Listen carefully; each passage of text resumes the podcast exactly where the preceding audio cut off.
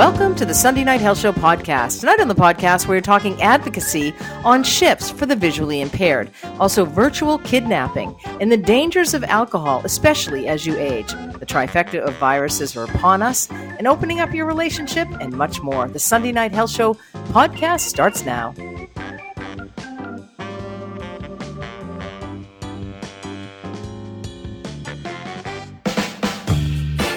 And now, Maureen's Health Headline.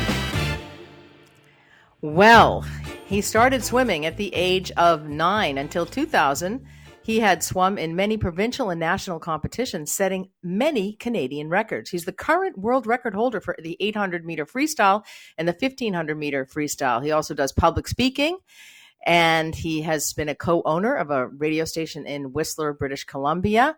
He also has done advocacy work during the COVID 19 pandemic in British Columbia to advocate for blind British Columbians to be given vaccine priority, similar to vulnerable groups with other medical conditions. He's incredible. He's traveled the globe, but he recently went on a cruise. And after sitting down with a drink in hand, ready to set sail, he was escorted off the ship. Joining me on the line is none other than Donovan Tildesley. Good evening, Donovan. Good evening, Maureen. Thanks for having me on the show. Oh, well, it's so nice to have you back on the show. I, I'm sorry it's around this situation that, that occurred to you, but you always seem to uh, turn things, you know, in a positive spin, if you will. So I'm, I'm anxious to uh, hear your story from you. So, so tell me exactly what happened.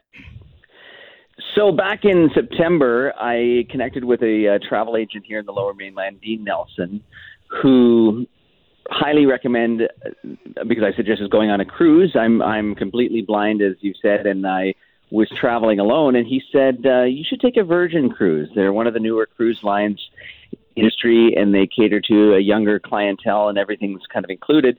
And so I said, sure, I'll sign up, or I will book this cruise. He let the cruise line know that I was traveling solo and couldn't see and would need some extra assistance. Anyway, I um, it's a Western Caribbean cruise out of Miami. Uh, I uh, get into Miami on um, the 12th of November, and then on the uh, 13th, get ready to board the boat. Takes them a while to process me before getting on. I learned later learned that, that had to do with a technical glitch because I, my file was marked because I was a, a traveler with a disability. I get uh-huh. escorted on the boat, yeah, and um, I shown my cabin. I uh, talk to the people at the sailor services. I say, "Oh, I'm going to sit down and have a couple of drinks just because I want to, you know, enjoy setting sail." And within two and a half hours of me being on the boat, uh, two people from sailor services come up to me and say, um, we have some unfortunate news. Uh, we've talked to our legal department, and unfortunately, we don't have the safety uh, capacity in place to have you on the cruise ship as a solo traveler. So we're going to have to take you off the cruise. And I mean, um, my first my first thought was, is this a joke? Are you are you kidding me here? And so I basically tried to bargain with you know I said, I'm blind. I've traveled the world as a Paralympian. I've been to South Africa by myself, not the safest country, but I've been and I survived. Um, I don't really need a whole heck a lot a lot of support aside from being escorted around the, the boat but they said, you know, they even tried to go for a second opinion. They said, no, um, this is what it's got to be, and we're uh, we're taking you off the boat right now. So uh, here I was in the uh, Miami Port of Miami cruise terminal. The woman in the terminal who had loaded me onto the boat or, or escorted me on, I could tell was on almost on the verge of tears, just barely keeping it together. Uh, oh. First thing I do, of course, I I call my mother and say, "Guess what happened, mom?" yeah, she course. she was flabbergasted too. Call another of my good friends, Dr. Briar Sexton, who's an ophthalmologist and also an advocate for the visually impaired. And I think the third call after making a post on social media was to our friend um, uh, Drex, who uh, uh, we know from radio and works in Vancouver. And um, he said, "What the heck's going on?" And he put it out on his Twitter. Um, the cruise line thank- kindly uh, got me to a hotel in Miami. Um, paid for a few nights there uh, in advance, but by the, by that evening, uh, three hours later, I got a call from the senior vice president of operations at Virgin, Frank Weber, who was in Mexico with his wife, who couldn't believe this had happened, uh, and said, "How can we make this right? Can we fly you to Roatan on Tuesday?" So two days later to catch the ship. And I kind of thought, yeah, not I, I would have liked to have been on the ship from the from the get go, but I would much rather continue my vacation than turn this into some sort of legal battle. Right, exactly. And, and what happened? Did they ever say? So you you eventually did take them up on their offer, and I did. flew yeah. on the Tuesday and, and rejoined the ship. Um, what what was the deal? What where did it fall down? Basically, I think what happened is is they explained there was a miscommunication between the port and the ship. So when I got on board, people on board somehow either didn't know I was coming on board or weren't sure how to handle it, and so they went into panic mode. And to to take a step back here, uh, I got to explain. We know the Virgin brand for many years. Richard Branson, Virgin Airlines, Virgin Records but the cruise line is essentially a startup. They only launched their first mm-hmm. ship uh, March 1st of 2020, and then COVID hit, and then they got back up and running. So not only is this a brand new company that has been using the Virgin brand, uh, but they're also trying to recover like all other businesses, businesses after the pandemic. So I think pe- mm-hmm. whoever the powers that be on board thought we don't have the training to assist somebody who is visually impaired, who is blind uh, what what the heck are we going to do? And so that was their first choice. And the the VP basically said to me, well, first off, you should always ask the person what they need, and uh, uh, as opposed to assuming. And secondly, we're all about hospitality here, and so you've got to make the person feel welcome, no matter who they are. And I I understand it's it's not ideal, but I respect what the, he had to say. And and my mm-hmm. thing to him was, you know, yeah, pay for this cruise, give me a future cruise credit. But the one thing I'd like to do is educate your team so this doesn't happen to somebody else in the future. Like I'm, I'm glad it happened to me, a guy who's traveled around the world and is okay being on my own. I would hate for this to happen to somebody who had a visual impairment and who had some other physical or mental problem and then was left in Miami to deal with this. That would ruin them.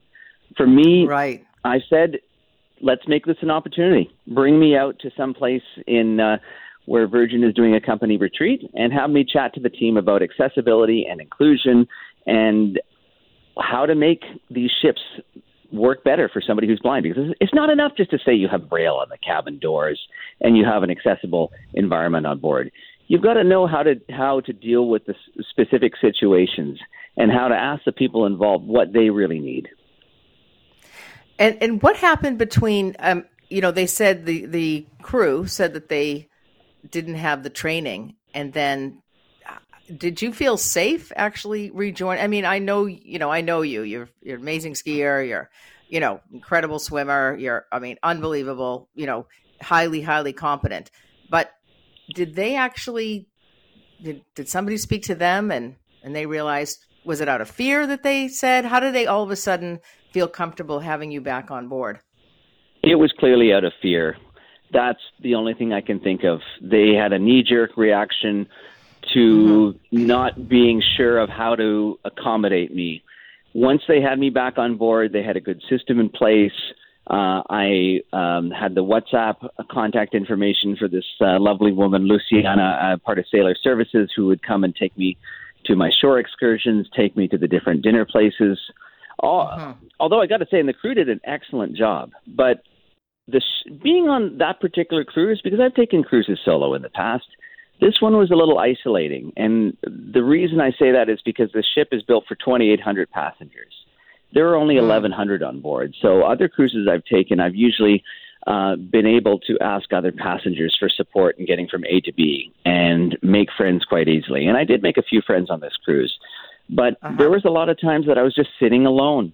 And that's no knock on Virgin or cruise industry. I think it's just the industry recovering from the pandemic.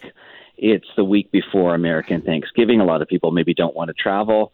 And people who have been uh, dealing with COVID for the last few years are a little gun shy of socializing with others.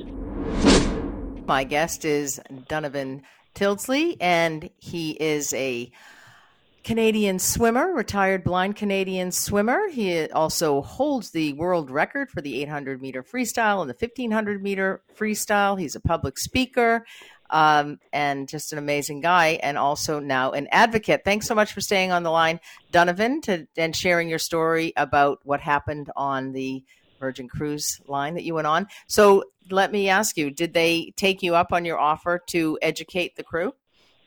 They did uh, provisionally. Uh, they actually just got a call uh, this past Wednesday from the uh, the VP saying it's American Thanksgiving this weekend, but let's chat mm-hmm. next week about some opportunities. And it will nice. most likely be in some sort of meeting at, in the spring next year. Wow, fantastic! That's awesome. Um, so, what are some of the key points, without giving away the whole thing? what are some of the key points that um, you know a cruise crew on a cruise ship um, should understand about hosting a, a, blind or visually impaired individual? What are some of the salient ish points? Well, I think a good pun, salient on a cruise ship. I just had to throw that in. exactly. It was my humor was not lost on you. Thank you. what, are the, what I think I think the biggest point is that everybody's different, and and the spectrum of of uh, vision impairment goes from people who are essentially legal legally blinded and can't drive to people like me who have no usable vision whatsoever or light perception. So mm-hmm. asking the people, you know, how much they can see and what they personally need assistance with.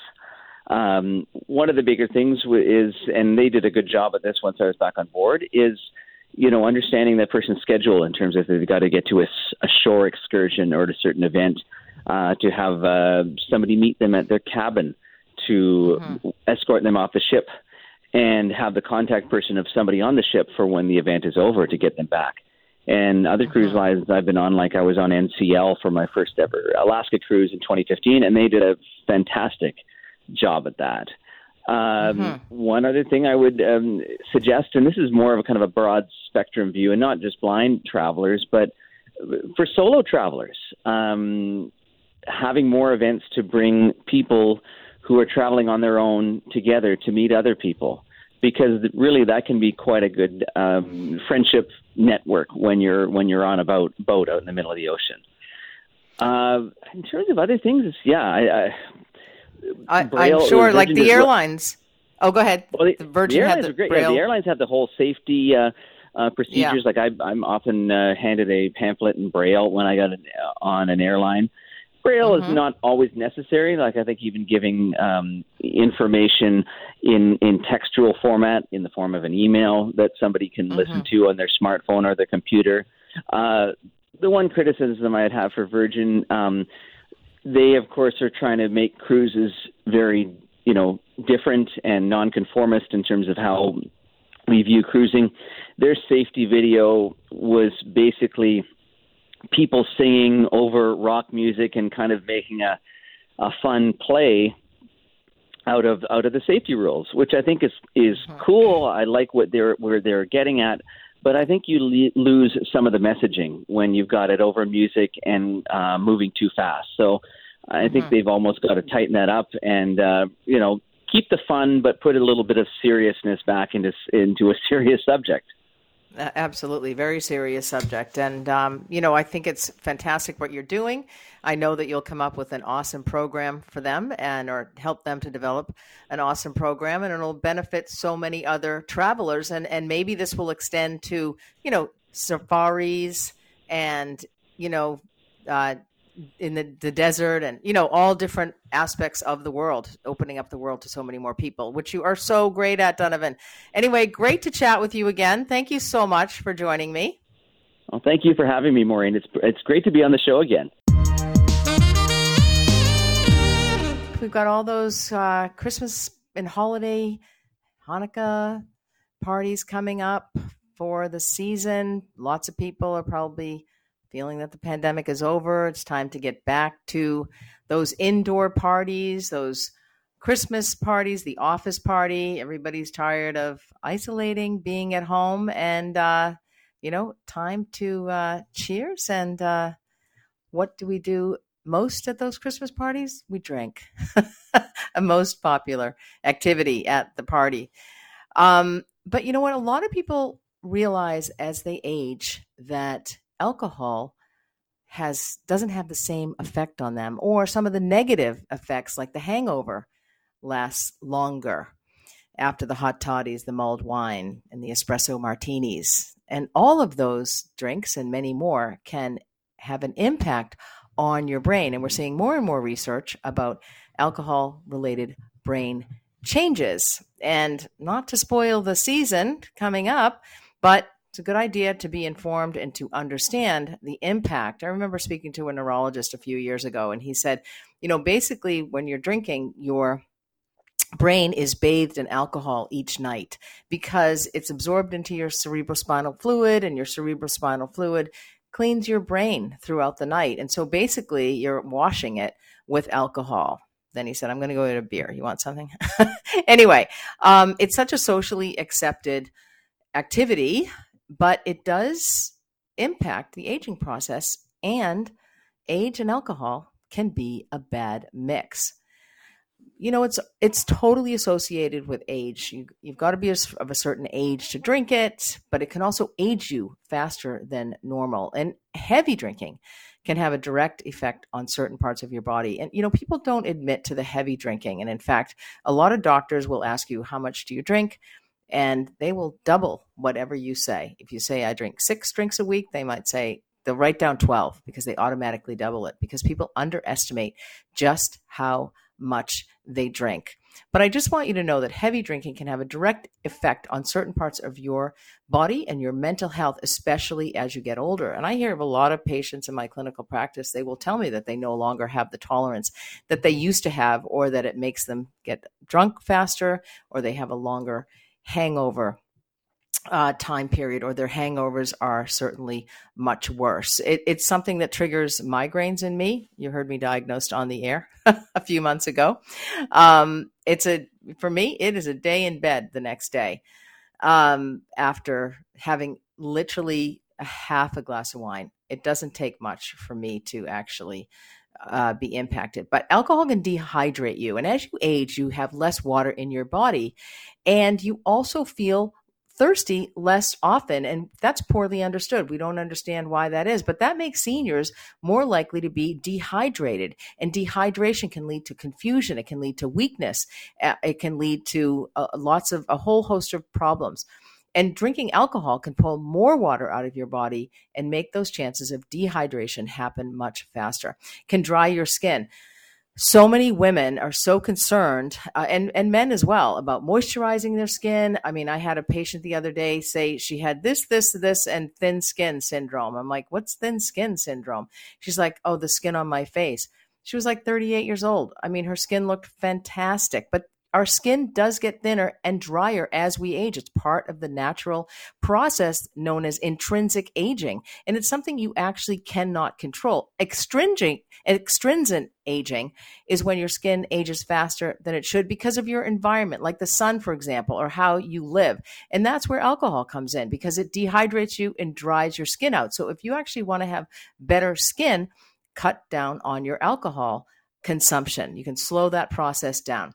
Alcohol can also make vital organs weaker because it affects the way some vital organs work, like your kidneys, for example. Heavy drinkers are more likely to have cirrhosis of the liver, which is actually permanent damage to your liver. And even moderate drinking can lead to problems like fatty liver disease, for example. And it can make it harder for your kidneys to filter uh, toxins out as well. One of the biggest problems that alcohol has, and it's any wonder, it should make sense to a lot of people, but not a lot makes sense to a lot of people sometimes. But alcohol can slow your brain. As I mentioned earlier, every alcoholic drink basically goes straight to your head it, through the cerebrospinal fluid. It goes to your brain. And over a long period of time, heavy drinking or daily drinking. And I asked a patient one time if he was a daily drinker, and he said, By daily, do you mean nightly? anyway, which I thought was a great answer. Um, but but heavy drinking, nightly drinking, daily drinking can shrink brain cells and can lead to alcohol related brain damage or what we call ARBD. And that can lead to certain types of dementia. People are very concerned about their brain health, but they don't actually associate the lack of judgment, the organization, the lack of emotional control, the difficulty staying focused, and also irritability and anger issues that can occur when you have consumed a little bit too much alcohol. And you know, the office party is never a place to drink too much alcohol because we lose our inhibitions. You know, we, we bring our guard down. We might behave inappropriately. You have to remember when you're at the office party, you are still at work. This is not the time to let loose. Let loose with your friends, let loose with your family if they don't mind, but do not let loose at the office party because you might say something you regret you may say something about someone you might regret. You may just dance a little bit too long with the boss's wife. You just don't know what um, can happen. The other reason that it's important to assess how much alcohol you're consuming, and we've seen this in the pandemic or learned a lot about this, infectious diseases during the pandemic, because alcohol can affect the way your body fights off life threatening illnesses like pneumonia, for example. And with COVID, you have an increased risk of pneumonia. If you have COPD, for example, increased risk of pneumonia. So these are diseases that occur more frequently as people age. So it's especially serious for older people. And by older, I actually mean like over the age of 48, 50, because you're aging faster than you realize, especially if you are drinking on the daily or on the nightly, as one of my patients said. Um, you know, it is so important that you actually look at how much alcohol you're consuming, when you're consuming alcohol, why you're consuming alcohol, because all of that matters as well. Because some people can use alcohol as a drug. Um, if they have had a rough day at work, they're going to have to have a couple of drinks. If they're upset with their spouse, they need a couple of drinks to calm down. So it's lack of emotion re- regulation. It can be impacting your judgment, your ability to be calm, and your ability to actually resolve a conflict. It can also change your personality and it can affect your heart. Red wine does have antioxidants called polyphenols that may help your cholesterol levels and provide some protection for your blood vessels, but that's if you drink it in moderation. What is moderation? About a glass a day. But some studies also show, although there is some controversy here, that can be good to, for your heart, but too much can lead to an abnormal heartbeat and hypertension or high blood pressure. So if this holiday season you don't drink, it's not a good reason to start. So if you're, you know, in other words, if you have hypertension and, you know, you're thinking, oh, well, this could be good, I'll try to start. I, I had a patient who did that, who was a non drinker and he was in his 70s and was advised to drink a glass of red wine a day by his cardiologist. And he said he couldn't bear it. He couldn't stand the taste and it didn't make him feel good. And I just said, you don't have to do that. This is not really solid evidence that says this is going to you know, make you healthier or make your heart healthier. As you age, try to notice if you're 45, from compare yourself to when you were 22. Does alcohol hit you faster? They a lot of people will say that they are that feeling no pain happens much sooner as they get older. And that's because our bodies gain fat as we age and lose muscle, especially in the senior years. And so it takes you longer to break down alcohol and get it out of your system. And that's why it makes those hangovers last longer. And I don't know about you, but that's like the my least favorite thing in the world is hangovers. Oh, mean people too. I don't like them either. Um, or cheap people. but there's a few things I don't really like, but hangovers are definitely one of them. I don't like to get sick either um, because I like to enjoy life. Life should be enjoyed, not endured. And alcohol can complicate things. Not only can it make you more likely to get sick as you age, it can make common medical problems that are so common today, like diabetes, high blood pressure, stroke, ulcers, cancer, memory loss, and certain mood disorders. It can make all of those problems worse. Studies show that heavy drinkers have a harder time with those common medical problems. And, you know, it's understandable. Also, falls. There's an association with increased risk of falls and fracture. And, you know, you fracture your ankle, you fracture your leg. I mean, you break your arm, your shoulder because you've had too much to drink and you've tripped or, or whatever it's going to impact your life, especially if you're over the age of 65, if you're over the age of 70, if you're in your 80s. It's time to actually take a look and say, be honest, how much am I drinking and how is this beneficial for me? Especially if you're on a host of meds. And you know polypharmacy is a real issue. So many people are on so many meds. And so the older you get the longer alcohol stays in your system.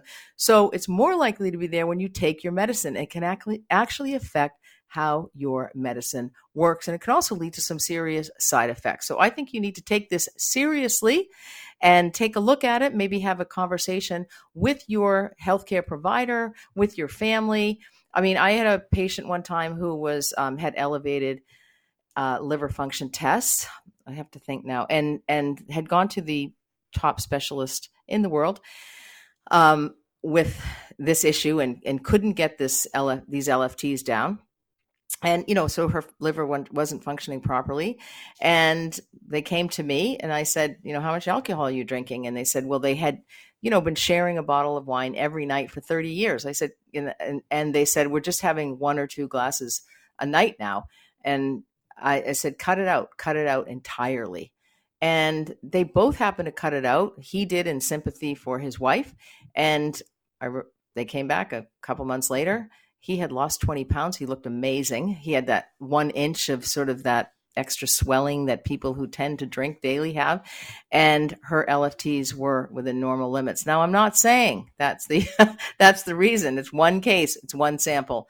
Um, it's a sample size of one, but it is worth it. You don't know the impact that it's having on your vital organs inside of your body. But you know what I say? Leave no stone unturned. Anyway, not to um, be just a total downer here you know, say you decide to go to the party sober, you're not going to drink this year, this month, this time. Um, how do you do it? How do you have fun without having a drink in hand? Well, one way to do that is to review in your head I'm going to feel good the next day. Let's face it, a lot of people lie about how they feel the next day, and they a lot of people do not feel well. They admit to it later um, that they might be hungover. So, if you want to have a productive day where you're up early and you feel okay, you can deal with the kids, you can deal with anything, you can enjoy the day. Um, remember that. Just keep thinking, I'm going to feel good tomorrow. I am going to feel good tomorrow. Um, the other way is oftentimes people drink because they feel like they're they're socially awkward or they're they they have to drink in order to have fun. But you you might want to just mentally prepare for the party and just take a moment, visualize the party going well, get in a good headspace, elevate your energy level before leaving the house. You know, maybe listen to some music beforehand. If you have networking or professional goals for the party, review your intentions while you're getting ready or driving over. Just have like a little mini prep session for yourself. That can set the tone for your interactions at the party before you even get to the party. You can do this. You also want to be comfortable. You know, you want to abide by the dress code because oftentimes parties do have dress codes, but decide what you're going to wear ahead of time and make sure that it's comfortable, that it's, you know, with that it's acceptable, appropriate, but that you feel comfortable and you feel good in it because that that definitely does matter. These days there's lots of games that people play at parties and so one of the best ways to be social without relying on alcohol as an interactive lubricant is to participate in the games if they're if they're going on there. That is you know it it's can be so much more fun. It's a common activity it will unite diverse and often unacquainted party go goers while focusing on the conversation. And it can encourage some enthusiasm and, and actually can get you talking or getting to know new people. And you know take this as an opportunity to get to know the new people that you're meeting with and perhaps um, bonding with as well. So um, you know, the other thing is you can volunteer for activities at the party. Maybe you can make the drinks, although that might be hard because you might think, I can't just be making them for everyone. I have to and imbibe myself. Um, but you might want to volunteer for the music or something, you know, get your playlist out and, and do that. Um, you also maybe want to dance, you know, get out on the dance floor. Um, even though some people might feel uncomfortable without some kind of, you know, drink in their hand encouragement. Um, but, you know, maybe your participation could be with the music and making sure that it's great music. I mean, maybe there's karaoke. Get involved in the karaoke. Just participate and and the whole time thinking tomorrow I am going to feel great. And also, you know, listen, many people think that meeting strangers at a party when you're not drinking is more difficult, but that's not necessarily the case. One of the benefits of alcohol is that it does ease people's social tensions and social hangups. It makes them more talkative. So while that overindulgence may lead to some embarrassing or obnoxious moments, people who are just a bit tipsy are often fun, outgoing, and great conversationalists. So take the time to listen. This can be a blessing if you're feeling awkward and and tongue tied in your sobriety, if you will. I mean, you may not, it may not be sobriety for you. It might just be you're taking a break from drinking this holiday season or this particular party. But your the person that you're talking to might actually feel loosened up from their drink and they'll be much more comfortable leading the conversation for you or with you. So, you know, can encourage this by asking leading and follow up questions. You know, um, for example, I didn't know how you do that or how do you get started in that or you know whatever if they if they have a particular interest that um, you didn't know about or you know say you want to learn about something in particular. Uh, but if you don't enjoy being around inebriated people i happen to find them hilarious uh, when you're sober it might not be the best environment for you. I mean there's all sorts of different levels and you'll probably notice that more so when you are sober at the party you'll see the one who is passed out you'll see the one the people who are flirting um, who maybe should or, or shouldn't be um, you'll notice a whole lot more when you are the sober one at the party. The other thing you might want to do is help your host, and that depends on the tone and the crowd of the party that you're attending. But you might want to help tidy up, especially if the host or hostess becomes overwhelmed um, from too many drunk revelers. You might want to help with you know cleaning up the dishes or uh, game oversight, and that helps you you know become be productive and it's a great way to stay busy and involved without drinking alcohol. Just try it. You might want to offer your help explicitly and sincerely as many hosts might feel they need to refuse help automatically because of you know they don't want they want you to have a good time. But you know might be um, great idea to help with code check or noise monitoring designated driving whatever cleanup making sure people get home safely. Lots of things for you to do. But anyway there's you can enjoy yourself without a drink in hand at a christmas party you got questions? She's got answers. The nurse is in for Nurse Talk. Welcome to the second hour of the Sunday Night Health Show. We've got lots to talk about in this hour as well. Before I get to my guest, we're going to be talking about open relationships, polyamory versus non monogamy. What's the difference there? Also, going to be talking about holiday depression. Is it real? Is it a thing? And I also want to warn you about a recent virtual kidnapping. We have to be so careful these days. And one thing we also have to be careful with is with the very young and the very old. Flu is increasing sharply in Canada, and this can be deadly for infants and children, and also for seniors as well, and people in between. Joining me on the line to talk about this very important health issue is medical doctor and health contributor to the program, Dr. Tomi Mitchell. And she joins me on the line. Good evening, Dr. Mitchell. Good evening, Maureen. How are you today? I'm fine, thank you. How are you doing? Good. Oh, good, good. So we're seeing, uh, we're hearing about emergency rooms are overwhelmed. Um, people are waiting forever to get in. People are yeah. being turned away. The uh, flu is increasing sharply in Canada. Um, how do people know the difference between what we're seeing out there, which is the trifecta of mm-hmm. respiratory viruses, COVID, the flu, respiratory syncytial virus, and I actually should say quadrivalent, the common cold symptoms as well, because mm-hmm. a lot of those overlap. So, what basically, let's just go one by one what would COVID symptoms um, include? Now, I'm going to give you a basic outline, but do remember COVID has evolved so much from you could be uh-huh. completely asymptomatic to having symptoms such as fever, cough, loss of taste, altered t- sense of t- um, taste, sore throat, headache, the vomiting and diarrhea that was common in kids. We often see saw kids with just diarrhea as a symptom. And Mhm. um, so that's COVID. But again, the common the cold can also cause the you know a fever, right? Um, Right. So, Many of those same symptoms. exactly, it's like Yeah. sneezing, etc. Like they they can be similar, and you can also have them at the same time.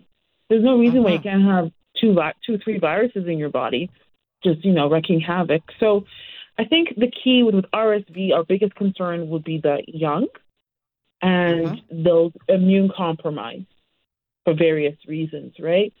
But the Mhm. sad thing is, this year we're seeing RSV, even fatalities in kids that before wouldn't have died. Right. Yeah. Like it's so it's it's quite the year. Like you've been a, a nurse for a long time, and I've been a physician for like practically over a decade. I've never seen a winter like this one. This is Mhm. beyond unique in a not a good way. It is. That's right. And what are the symptoms of RSV, or respiratory syncytial virus? Yeah, so typically seen in little people, so like fever, cough, stuffy nose, which starts again looking like a cold. But then when you start having Mhm. problems with breathing, if you oh look at your child's chest and you see the little chest up moving up and down, you can see their ribs or um, Mhm. tugging at their at their neck. That is very concerning. Like I tell parents, Mhm. take a video of that and you show your healthcare provider. Don't let them because when you go to the hospital, chances are they'll be okay, right? You show them what is Mhm. happening as a parent, right? So I can't stress that enough. So wheezing, grunting, poor appetite, um, you know, that chest caving in between each breath. So that's RSV generally. Mhm. And it can look And those flaring cold. nostrils, that's another hallmark symptom, especially in babies, correct? Yeah. For babies who are having difficulty breathing. And and would they lose their appetite as well? One hundred percent. You know, a child Mhm. that's either parents know their child better if their appetite is not quite the same. There's often something going on. Like it's especially if a child that's normally vigorously nursing or eating around the clock, as many toddlers do, at least mine do. Um, you know that's something different. So really pay attention to that. And some kids refuse to eat at all, and that's really really unfortunate, right? They feel that bad they won't Right. eat, but getting that fluid is so important, you know, in your Mhm. child's body. Yeah. Absolutely. And this is, um, we're seeing higher rates of RSV and hospital rates associated with that than we've seen in a long time. I've never seen it this bad. Yeah, it's just been uh, incredible. Um, what are the hallmark symptoms of the flu then? Similar to the other viruses like the fever, cough, stuffy nose, I'm short. You can get shortness of breath, body aches. That's often what I see. Uh, patients come in with like, oh, doctor, my legs hurt so much. Like it's just, and I get hot and I get cold and I'm just uncomfortable. I think for me, that body ache is a really big indicator. Yes, you get the cold, stuffy nose, sore throat, headache, but that body ache is a Mhm. flag for me in my patients. And I think a lot of people think that um, that it's gastrointestinal, but it's not necessarily, is it? It's a little bit more around the fatigue and the stuffy nose, the upper respiratory yeah, infectious symptoms. exactly. Yeah, and knowing that that infection can lead to pneumonia and other things on top of it. So it it can be a yeah. So it's just being aware. It's not just a tummy bug. It's, it's more than that. Absolutely. And people can get very, very sick from it. They, you know, they think, oh, it's no big deal. And then how about common cold symptoms? Um, common cold symptoms really, or that fever. You just feel tired, malaise, ingestion. Mhm. um, just um, but it's not as typically not as severe. It's usually something you get over Mhm. fairly quickly. You tend not Right. to have as bad the body aches, right? You don't typically There- get Right. um, a loss of taste unless you have sinusitis or something else complicating it. But it's exactly. very common. Yeah, very common. Now I see. I seem to get a cold. It seems to come on for a week, stay with me for a week, and then take a week to leave me. it does last a long time. Is that common Mhm. in um, some people? Yeah, it definitely is common these back-to-back infections, but I think some of it is like we think we've fought the battle and won, but we haven't fully. Or maybe you're exposed Mhm. to some other virus too, because there's hundreds of viruses out there, right? So, Absolutely. um, but but it's important for the for young children, for parents to know that a healthy kid will get like at least about six a year. Like that's normal. Mm-hmm. You know, it's about six colds parent, a year. Six colds, exactly. So yeah. it's just being aware and um, just being honestly just educating on yourself on those alarm symptoms to really be watchful for and uh-huh. record it and show your healthcare provider. Be adamant, like this is happening to my child, because right. as a clinician, that is a red flag. The child might look okay, grammar might look okay, but then can quickly crash, especially children. Absolutely. And when should a parent bring their child to the hospital, to the emergency department? Yeah. So if if you have a very young child, like six months, they're having a fever, like we don't even waste time with those ones. We bring them we bring them in early. Or in fact, I always say your gut is also important too. As a parent, most like you know when well, usually know when something is wrong with your child. High fever that's not going down with Advil and Tylenol again, but we have a problem with shortage of those medications, which is another conversation entirely. Um, if you're having if a child's having problems with breathing, like you're seeing them uh-huh. tugging at their chest, their nostrils, like it's they're getting they're getting hard to arouse, like extra sleepy. That's not normal, right? Usually we're trying to get uh-huh. our kids to go to sleep. So the fact that they're sleeping on their own, that's a concern. Not being able to keep fluids down for babies, not reducing urine output, so not having as many wet diapers in a day, that's concerning. Or when they cry, there's very little tears or their mouth is dry. It's dehydration. These are all mm-hmm. things that we need to consider, like the airways, breathing, and circulation. So it's just being aware of those things and just being like on top of it and being proactive. And, not delaying. Although, um, with our emergency departments the way they are across this country, there is a risk that some of these kids might get overlooked and in fact be sent home. And 100%. you and I were talking earlier about an otherwise young child under the age of mm-hmm. 5 mm-hmm. Um, mm-hmm. who had been sent home. Do you, without giving away any information, um, yeah. is this is, I mean, obviously heartbreaking, but yeah, obviously something missed. Uh, is it be, is it the result of our emergency departments being overloaded, yeah. the, the staff being overwhelmed? Yes, like when I used to do peds in the hospital, and we have a child that is young and showing signs of distress, we would at very least keep them in for 24 hours. Mm-hmm. But that's not happening mm-hmm. anymore, right? Unless they're like at death's door or they've or like their oxygen is tr- like tanked. It's it's mm-hmm. it's scary, and people are getting seen later and later right? If you can't go to the family doctor, you can't go to the walk-in, you try and try and try and try. Emergency for many parents and people is the last resort. So by that time, your child likely has had those symptoms for days, and in some cases, you see weeks, even a month. I've seen that too. Uh-huh. So and then they go to the emergency department and it's kind of toward the end and they're asked to wait 10, 12, 15 hours. Yeah, like we see cases of forty-hour waits and people dying in waiting rooms. Yeah, it's it's mm-hmm. completely, mm-hmm. completely, um, just scary. It's horrible, but it's the reality mm-hmm. of a it's a chain reaction of an unhealthy healthcare system that has crashed, basically, in my book. And until like we deal with the root problems in the system, this is going to be the new norm. Like this is this is just the reality. Like you know, you're talking on on the commercial about you know increasing the number of medical doctors and things like that, which is good from other from the U.S. But what about Canadian born and raised individuals like getting into the field? But then again, it's a long mm-hmm. story. I just look at the bigger picture and I'm just like my heart breaks because this is this is a lot. Like this trifecta of medic of of viruses is just tearing up families and lives are being lost. And RSV has long term complications. That's the thing people don't re- recognize. It's not just a little cold.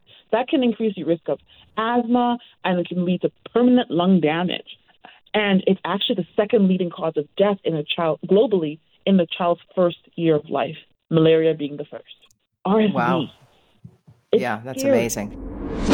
Dr. Tomi Mitchell is my guest. We are talking about childhood illnesses and pediatricians are concerned about possible outbreaks of preventable diseases if too many children are under immunized or not vaccinated at all. If you recall, during the pandemic, most public health clinics focused on COVID 19 vaccines. Also, widespread school closures, vaccine disinformation, swayed some parents from getting immunized immunization for their children. In fact, recent data from the Public Health Ontario shows that for 12 year olds, vaccination against the liver infection hepatitis B plummeted to about 17% in 2020 to 2021, compared with 67% in the school year that ended in 2019. And for human papilloma virus, it's even worse. The HPV, which can cause cancer, the vaccination numbers plunged to a mere 0.8% last year, with 58% in 2019. We're also talking about the meningococcal vaccine that helps to protect against four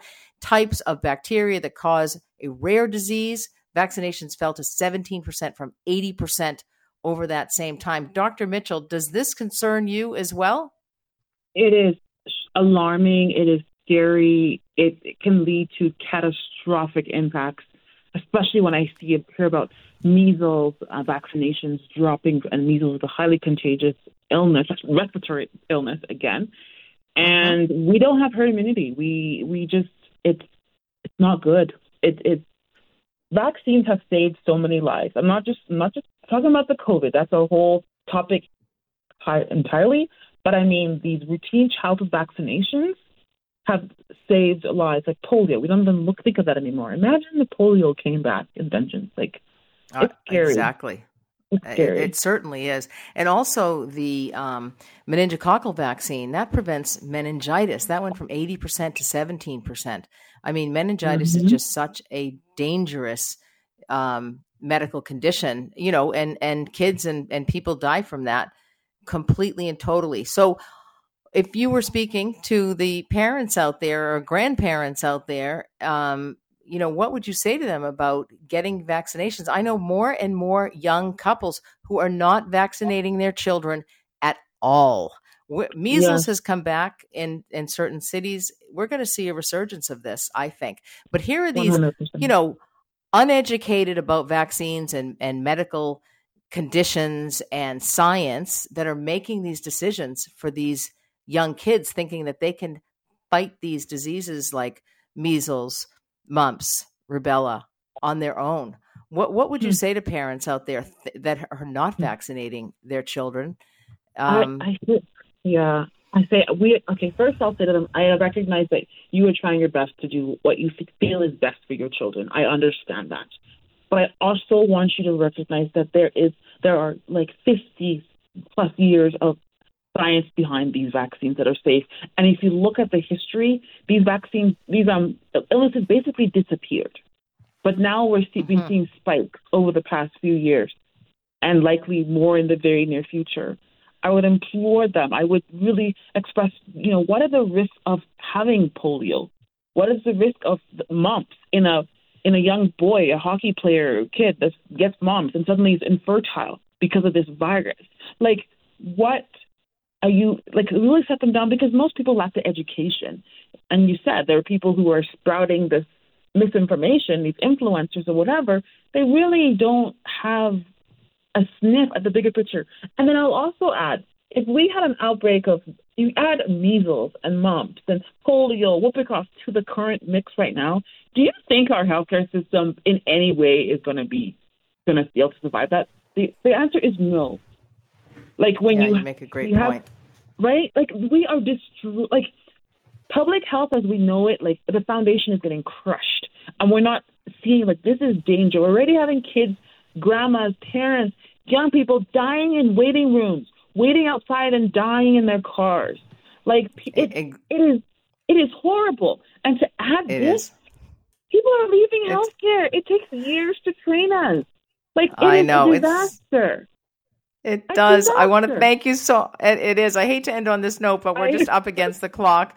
I really appreciate your passion. You're absolutely yeah. correct. Anyway, thanks for helping the conversation. It's time for the Bedroom Bulletin.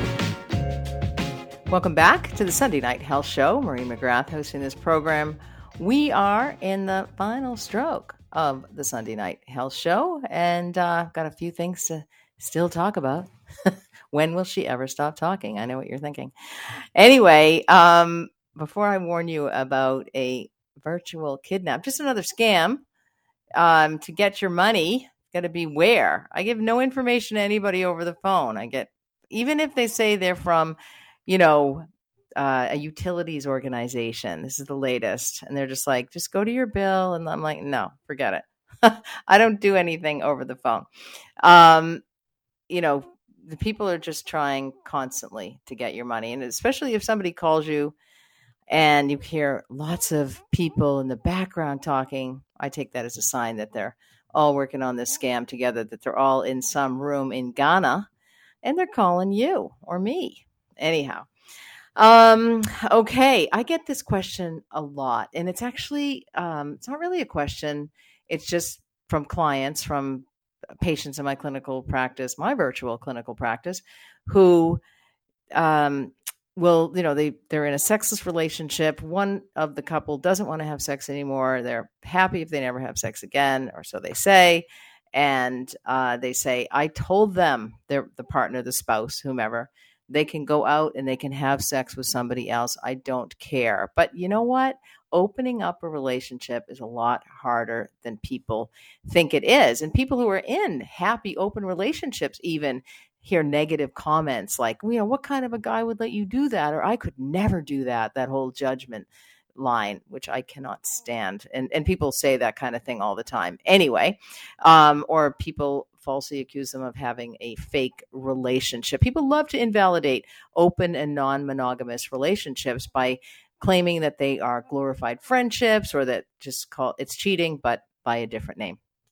But you know many people although many people can have successful open relationships it's it's actually more rare and it's and it's much more difficult because it's it's easier to approve of the idea of non-monogamy or open relationship and those two things mean a little bit different. They're kind of they mean different things they're on opposite ends of the spectrum monogamy relates to sex and open relationship means to you know um, be with other people as well so it's very, very difficult uh, to make this transition um, in your relationship, and there's a whole lot of things that that people don't think about when they say, "Oh, just go and have sex with somebody else. I'm fine with it."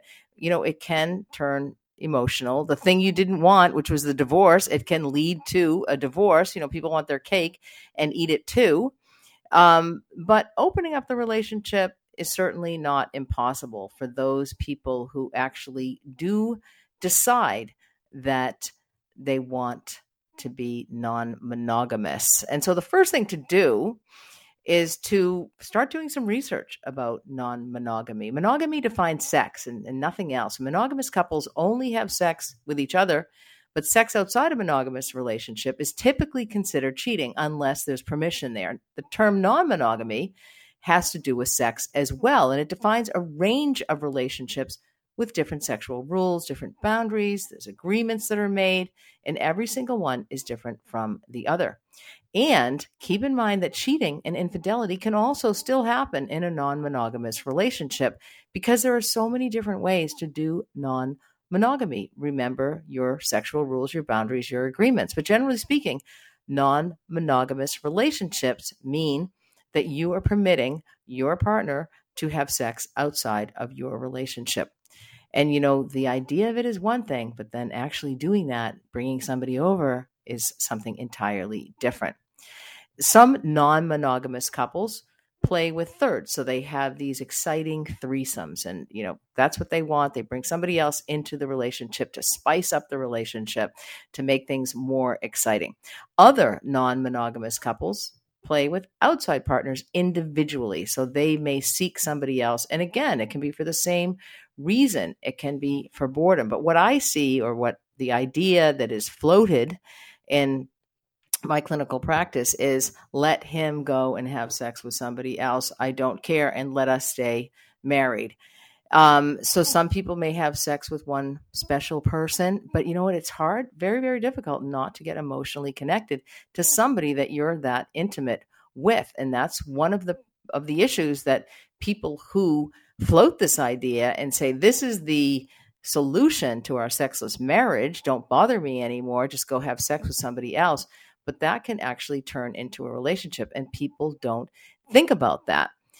so sometimes it's just one person in the relationship going outside of the relationship and having sex with somebody sometimes it's both of you and then coming back to one another sometimes non-monogamous couples will make an allowance for sex outside the relationship only with certain people or for example on certain situations. So for example when you go on a business trip you can have sex with somebody else just don't tell me about it.